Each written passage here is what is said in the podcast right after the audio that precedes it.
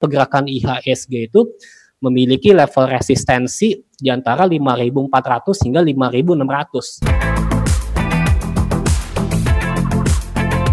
Saya tadi utarakan di awal kan kan lalu IHSG sempat menyentuh area 5.000. Hmm. Nah, kalau menurut Anda apakah IHSG akan menguat lagi ke depannya dan apa saja sih faktor-faktor pendorongnya?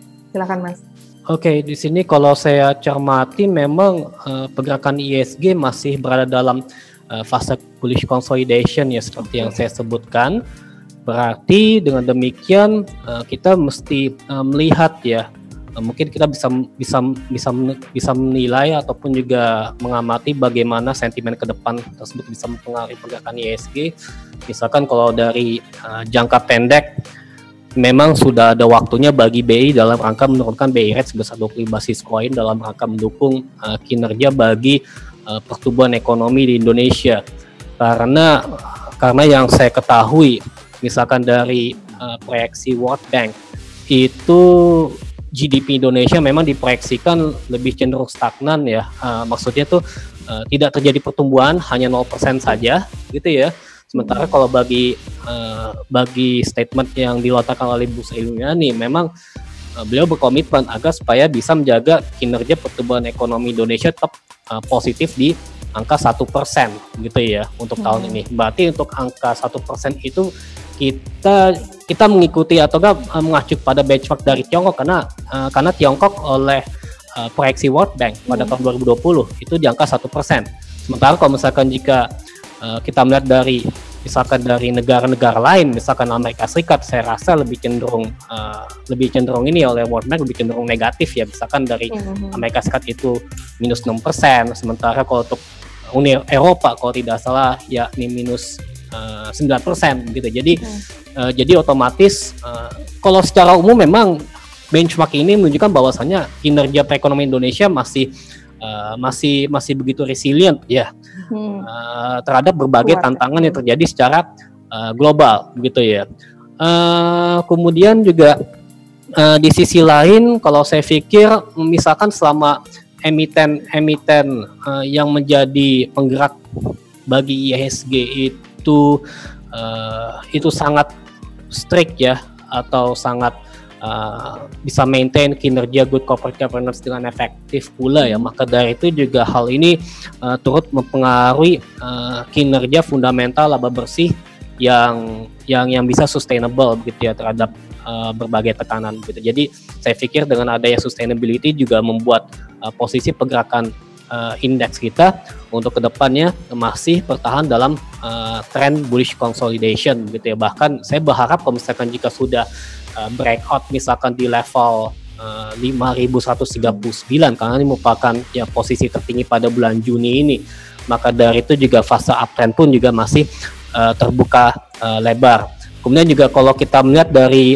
uh, sisi lain ya uh, misalkan uh, berkaitan dengan uh, perkembangan uh, vaksin COVID-19. Memang kalau dari negara maju pun juga dari uh, secara domestik pun juga kita juga dari ilmuwan peneliti kita juga uh, berhasil menemukan kombinasi ya dari uh, berbagai jenis uh, obat-obat kimia dalam rangka menciptakan uh, obat-obatan COVID-19 karena memang pada waktu itu juga memang meskipun uh, untuk kasus penderita COVID-19 di tanah air itu juga masih mengalami tren yang meningkat tapi yang penting yang yang sembuh pun juga masih mengalami tren yang positif. Berarti hmm. saya pikir ini juga uh, komitmen dari pemerintah uh, dalam hal pelaksanaan protokol kesehatan yang ditetapkan oleh WHO itu juga uh, masih uh, masih berjalan secara efektif pula gitu ya. Kemudian juga kalau uh, kalau saya pikir uh, untuk ke depannya memang selain dari faktor COVID-19 itu juga ada uh, tantangan lain ya berupa dinamika hubungan antara Amerika dan Tiongkok karena kita melihat juga uh, saat ini juga sudah mulai memanas bahwasannya hmm. hal tersebut dikhawatirkan kalau bagi para pelaku pasar akan uh, akan akan akan menuju ke fase perang dagang yang berkelanjutan ya dari tahun sebelumnya begitu ya padahal kan hmm. kan dulu kan juga sudah uh, mulai uh, ada kesepakatan yang komprehensif begitu ya tapi uh, karena karena ada terdapat sesuatu hal mungkin berkaitan dengan uh, pelanggaran uh, safeguard mechanism, kemudian juga berkaitan dengan faktor-faktor uh, lain, itu pun juga membuat uh, Amerika Serikat gencar menerapkan uh, perang tarif terhadap Tiongkok dan ini pun juga menyebabkan uh, proxy ya terjadi proxy uh, karena uh, karena tensi tersebut juga mengarah kepada uh, misalkan pada Hong Kong kemudian juga pada uh, Laut Cina Selatan okay. kemudian juga di Timur Tengah itu pun juga ini juga membuat uh, dinamika uh, dinamika politik internasional yang begitu uh, rumit sehingga kalau misalkan jika para pelaku pihak sama-sama tidak bisa saling menahan diri maupun juga tidak maupun juga uh, kita juga berharap ya melalui berbagai forum internasional bisa menemukan kesepakatan yang komprehensif pula.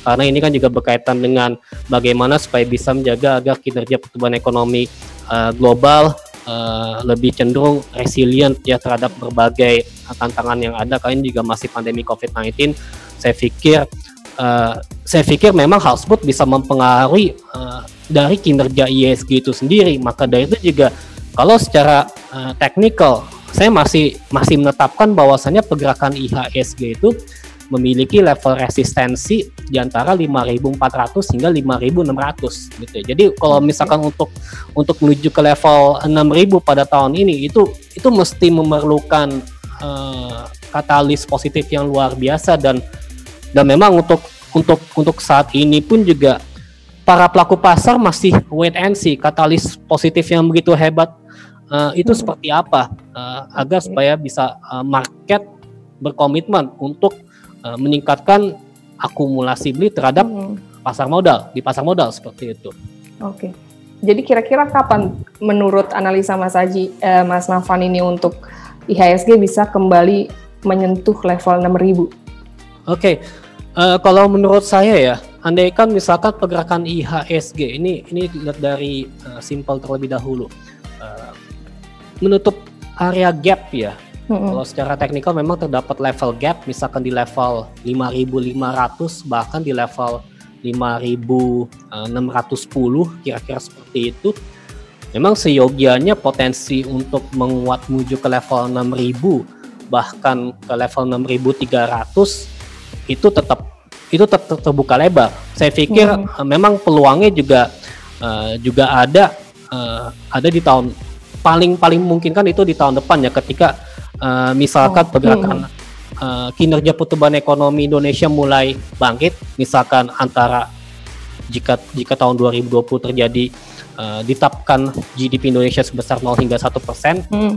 ya kalaupun misalkan untuk untuk tahun depan sosial sih kalau kalau dari IMF itu yang saya ingat di atas 6% gitu ya kalau kalau tidak salah begitu ya jadi jadi terdapat uh, terdapat kinerja pertumbuhan ekonomi Indonesia secara V-shape. Jadi jadi V-shape ini ini ini kalau menurut saya bisa uh, bisa bisa memberikan trigger yang positif bagi uh, khususnya di pasar modal gitu ya. Okay. Karena dengan demikian maka uh, dengan ada itu siogianya pergerakan ISG bisa kembali ke level 6000 bahkan 6300. Kalaupun hmm. bisa maksimal soalnya sih hmm. bisa ke level uh, 6500 gitu ya. Wow. Hmm. Ini ini ini menurut saya perlu uh, perlu perlu perlu suatu upaya uh, keras dari seluruh stakeholder uh, karena uh, karena kalau misalkan jika pemerintah berkomitmen, ini khususnya dari sisi pemerintah yang berkomitmen untuk melanjutkan uh, berbagai program ekonomi, uh, misalkan uh, pemerintah uh, melanjutkan atau enggak uh, harus segera misalkan uh, mensahkan misalkan omnibus law uh, dan sebagainya begitu ya. Karena ini kan sebenarnya ini juga omnibus law juga uh, juga masih ditunggu-tunggu oleh para pelaku pasar sehingga hal tersebut bisa memberikan uh, sentimen yang positif buat market. Otomatis uh, kita juga menanti. Tapi memang kalau selama dari pandemi COVID-19 memang uh, kita melihat uh, uh, perkembangan-perkembangan tersebut juga uh, juga juga juga mesti ditunggu ya oleh para hmm. pelaku pasar seperti itu. Hmm. Berarti paling cepat mungkin tahun depan ya kalau menurut analisis. Hmm, seperti itu. Oke. Okay. Nah kalau seperti kita ketahui bursa saham Indonesia ini kan masih banyak dipengaruhi oleh investor asing.